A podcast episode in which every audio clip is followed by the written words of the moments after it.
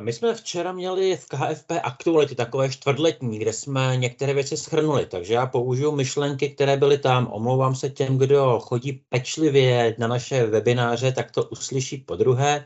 Pro ostatní to bude, to bude nové. Zase prolítněme si vývoj akciových trhů. Na měnách, na koruně, na dolaru se neděje asi nic zvláštního. Pohyby tam jsou nějaké malinkaté, tak jen tento týden nebudeme komentovat. U akciových trhů tam to bylo trochu bouřlivější tenhle ten týden, došlo nám tam k dalším poklesům.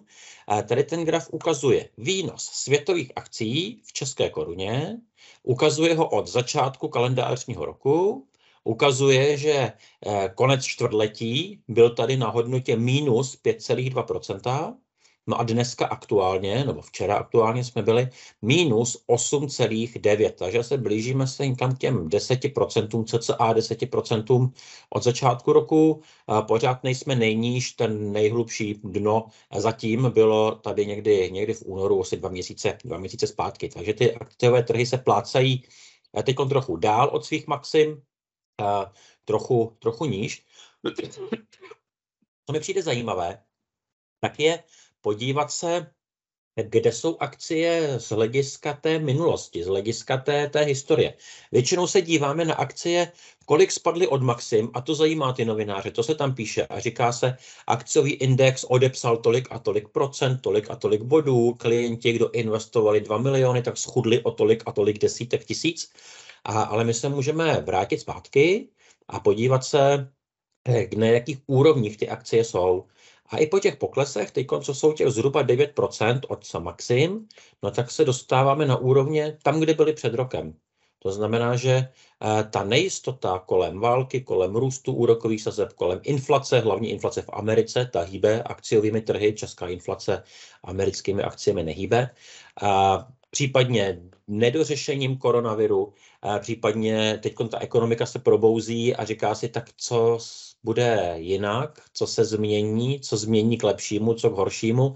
A proto ty trhy jsou takové nervóznější, protože hledají nějakou rovnováhu, tak vlastně jenom vrátili se tam, kde byli loni. Vlastně jenom odmazali, zejména odmazali tenhle ten podzimní nárůst od toho října, od října tady do, do prosince, akciové trhy výrazně rostly, no a to více to teď to teďkon vymazali. Vidíme, že to je na podobných úrovních, jako byly tady někdy, někdy v tom létě tak to je trochu jiný úhel pohledu, než se dívat od Maxim.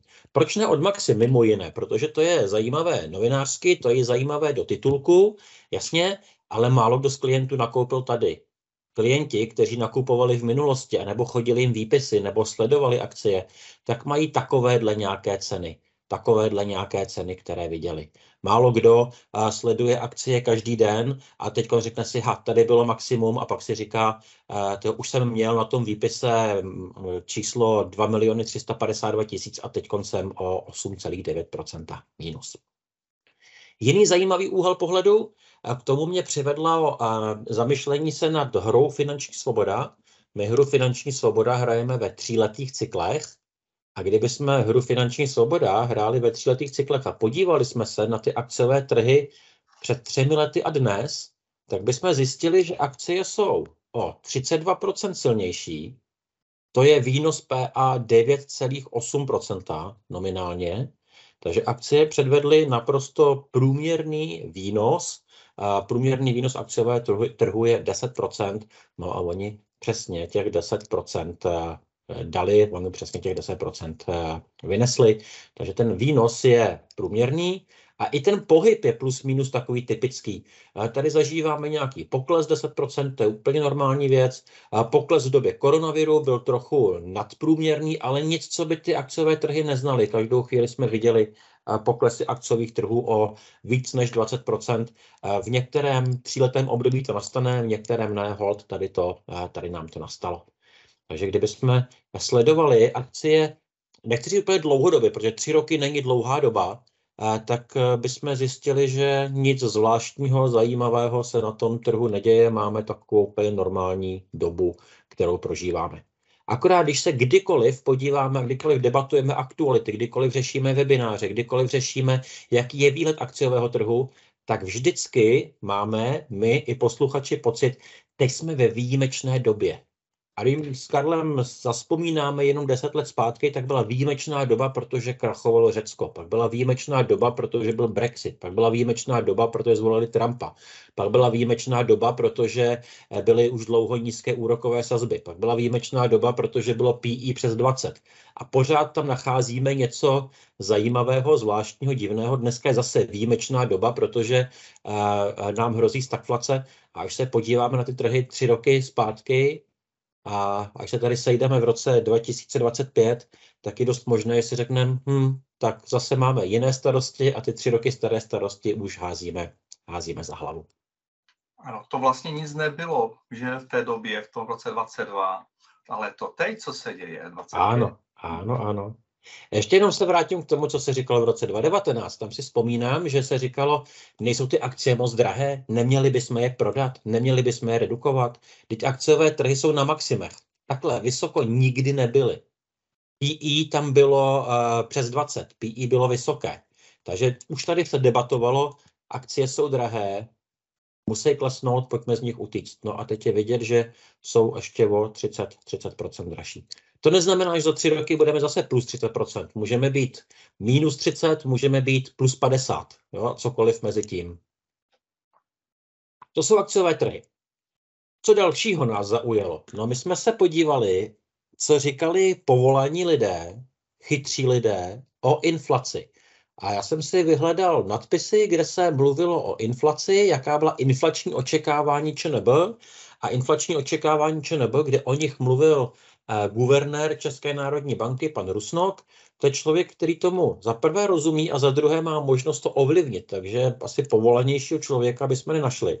Přesto uhádnout, kde bude inflace, je nemožné, protože jemu samotnému se to nepovedlo.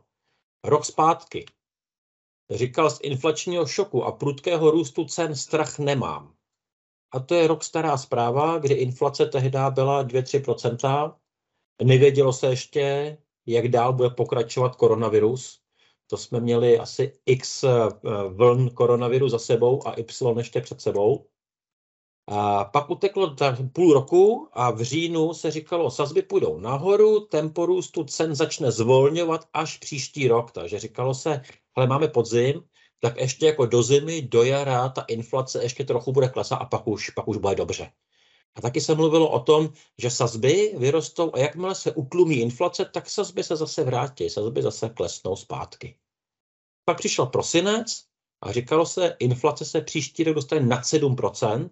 Jasně, to je pravda, ale když řekli nad 7, tak myslí jako 7 a kousek, nikoli v 12. Pak se říkalo, 8% inflace je pravděpodobná a vrcholu dosáhneme na jaře. No jaro máme v plném proudu a nevypadá to, že by inflace byla na vrcholu a že už by eh, ta inflace začala eh, se klidnit a že by začala klesat. No a pokračujeme dál, konec prosince. Eh, zvýšení sazeb přes 5% je krajně nepravděpodobné. Na 5% už jsme a mluví se o tom, asi v květnu se bude ještě zvedat úroková sazba u ČNB, nehledí na to, že Pribor, pokud se to měřili Priborem, tak ten už je dávno nad 5%. Pak se tady mluví o tom, že vyrostla generace, která nepamatuje eh, desetiprocentní inflaci. To je to, o čem jsme se bavili v makroekonomii. Podívejte se na dobu, kdy ta inflace byla vysoká. Vzpomínali jsme na to 90. leta, kdy inflace byla 10% a rostly nám nájmy a byly tam inflační doložky v nájmech, byly inflační doložky ve mzdách. A běžně rostly ceny o 10%, ale tehdy byly i úrokové sazby výrazně vyšší. No a teď už se mluví o stagflaci, a dál se eh, dál Rusnot připouští, že by se mohly na začátku května dál zvyšovat úrokové sazby, takže jsou na 5% a ještě by mohly jít vejš. A dál se říká, letos pokles nelze očekávat.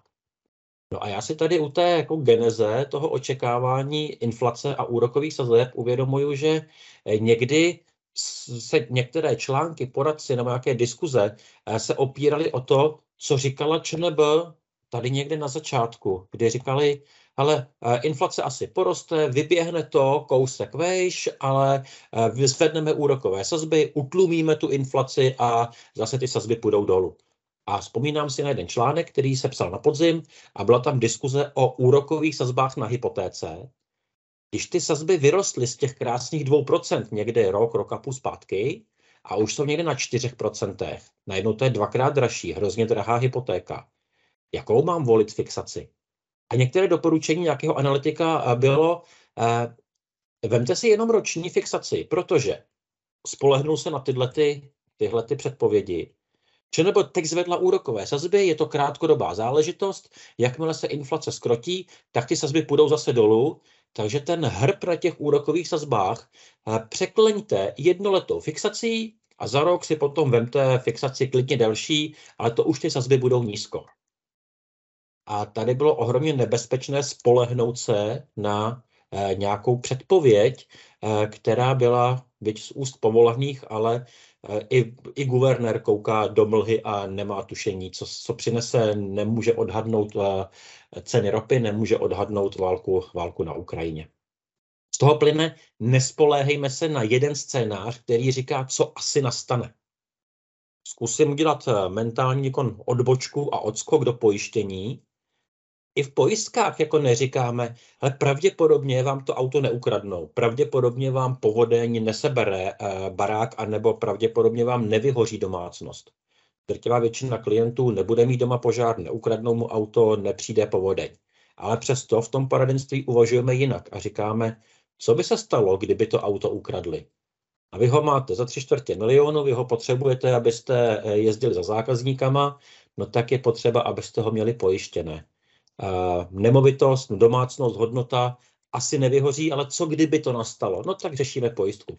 Stejně tak i eh, u hypoték, u investic, Jestliže některá varianta přináší katastrofu pro klienta, tak eh, bychom měli být opatrní a měli bychom eh, myslet, mít vymyšlený i nějaký plán B, mít nějaké zajištění. Nespoléhat se na to ve 100%.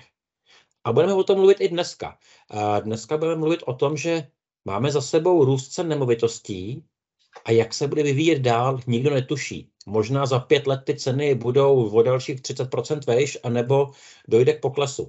Ale rozhodně pozor na to, abyste na to spoléhali, že nemovitosti rostly a dál musí růst. Nemusí.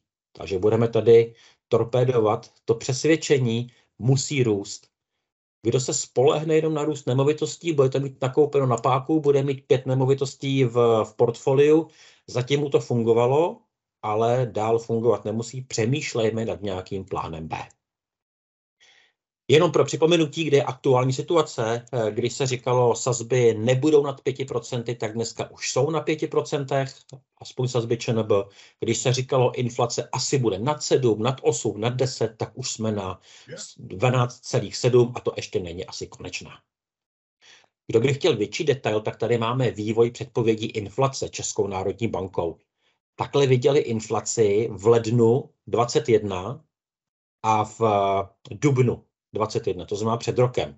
Tady v těch dobách někde Rusnok říkal, z růstu cen nemám strach. Říkalo se, ano, možná trochu vyrostou, bude v tolerančním pásmu ke 3%. A každá nová předpověď říkala, ale ono se to zvedá. Asi tam bude ten kopeček. Ten kopeček bude vyšší a bude trochu dál. Ten kopeček bude ještě vejš nad 6%, tady jsme u 10, no a dneska vidíme, že realita je z 12. Takže čtěme zprávy ČNB, sledujeme zprávy ČNB, ale nespolehejme se na ně. Berme je jako ano, tímhle směrem to asi nějak jde, ale nesázejme na to všechno. Jenom něco. My jako poradci jsme v hrozně těžké pozici. My tu budoucnost neznáme. My ji nepředpovíme. I když se ptáme chytrých, jak to bude v té budoucnosti, tak oni nám to neřeknou. A když nám to řeknou, tak se stejně na to nesmíme spolehnout. My tu budoucnost neznáme, ale musíme se na tu budoucnost připravit. To je takový trošku protimluv, co teda s tím máme dělat. No, přemýšlejme v různých variantách, co by se mohlo stát. Co když mi ukradnou auto, co s tím udělám? Co když klesnou ceny nemovitostí, co to pro mě bude znamenat? Co když klesnou ceny akcí? Co když budou nulové úrokové sazby nebo 5% úrokové sazby? Co když budou 7% úrokové sazby na hypotéce? A z čeho vycházet? Moje doporučení je, učme se minimálně z minulosti. Protože když se podíváme na minulost a řekneme si, jo, 5% úrokové sazby na hypotékách pamatujeme, a kdo nepamatuje, podívejte se na grafy. Proto vám ty grafy často ukazujem a do minulosti. vím, že je to slabší vidět jenom číslo na grafu, než si to zažívat na vlastní kůži, ale i tak zkuste se poučit z těch cizích zkušeností a to vede k tomu, že se připravíte minimálně na to, co už tady bylo. Nebudete připraveni na rekordy, ale budete připraveni na to, co už přišlo a to, co už jednou přišlo, tak nejspíš může přijít zase. Když se podíváme do minulosti a bavili jsme se o tom v makroekonomii, ukazovali jsme na grafech, tak určitě pamatujeme inflaci přes 10%. Jak se tam chovala ekonomika, jak se tam chovali klienti, jaké bylo jejich myšlení, jak tam fungovaly produkty. Pamatujeme taky úrokovou sazbu z hypoték nad 5%. A my, když školíme, máme finanční matematiku, tak počítáme, jaká je splátka hypotéky, když je 2%, a tři roky zpátky jsme říkali, a co kdyby úroková sazba byla 5%? A většina lidí, haha, no, tak jako pojďme se teoreticky podívat. Jsem tam někdo říkal, jo, pamatuju, 5% hypotéku, ale brali to jenom jako teoreticky. A ti klienti, kteří měli dvouprocentní úrokovou sazbu, spoléhali na ní a měli hypotéku branou na krev, měli to napjatý rozpočet a když teď dojde k tomu růstu, tak to pro ně může znamenat problém kdo eh, na to byl připraven a buď to hypotéka byla malá a růst je jenom zamrzí to, je to dražší, ale není to katastrofa, tak je to OK. Eh, ten, který říkal, hele, bráním se tomuhle riziku, radši svému delší fixaci, tak tam je to taky v pohodě. Stejně tak pamatujeme a viděli jsme to tenhle kvartál, takže bereme si to jako čerstvé poučení, že koruna může posílit nebo oslabit klidně o 10% a může to být rychlé. Eh, podívejme se na doby, kdy byly výnosy s nějakou 1, 2, 3, 4% a jak uvažovali lidé. Tam uh, neplatila ta věta, kterou známe poslední 10 let. Ty peníze do banky nedám, protože z toho nic nemám. Proč bych měl spořící účet, když ta banka mi nic nedá, radši ty peníze utratím. Jakmile tam dá 3%, no tak najednou si člověk říká, jo, hele, něco za to mám, no lepší než klackem přes hubu, jak říkají některý klienti. E, žádný zázrak, ale pomůže to. Navíc, jakmile máte úrokovou sazbu 3%, tak najednou ty klienti sledují, ale tady ta banka má 3,5 a najednou ty rozdíly jsou půl procenta a klientům už stojí za to eh, se někde eh, po těch bankách, po těch bankách dívat. Ty banky potom i víc bojují tou úrokovou sazbou. Jakmile úroková sazba 0,1 nebo 0,2, tak to nikoho, tak to nikoho nezajímá. A teď do toho seznamu si přidejte další věci, které pamatujete, na které by vaše řešení mělo být připravené. To jsou, ty pojist, to jsou ta pojistná rizika, to jsou ty úrokové sazby, eh, to jsou ta akciová rizika. A měli bychom se asi přidat, umíte si představit, že se tady sejdeme do roka a do dne a akcie budou o 15% níž než dneska? Ukazovali jsme si minus 8,9. No a představte se, že ty akcie jdou tak jako od 10 k 5 a spíš to jako jede dolů a sejdeme se tady za rok a bude tam minus 15. Sejdeme se za dva roky a bude tam minus 20 od dnešních dob, takže minus 30 od vrcholu. A to jsou situace, které v minulosti nastaly. A nebo se sejdeme do roka a do dne, no a ceny bytů budou 30% minus. Takže doplňte si tenhle ten seznam, připravte se na něj. To mělo být varování z dnešních aktualit. Ne, že by to bylo nové, ale nově jsem si to uvědomil.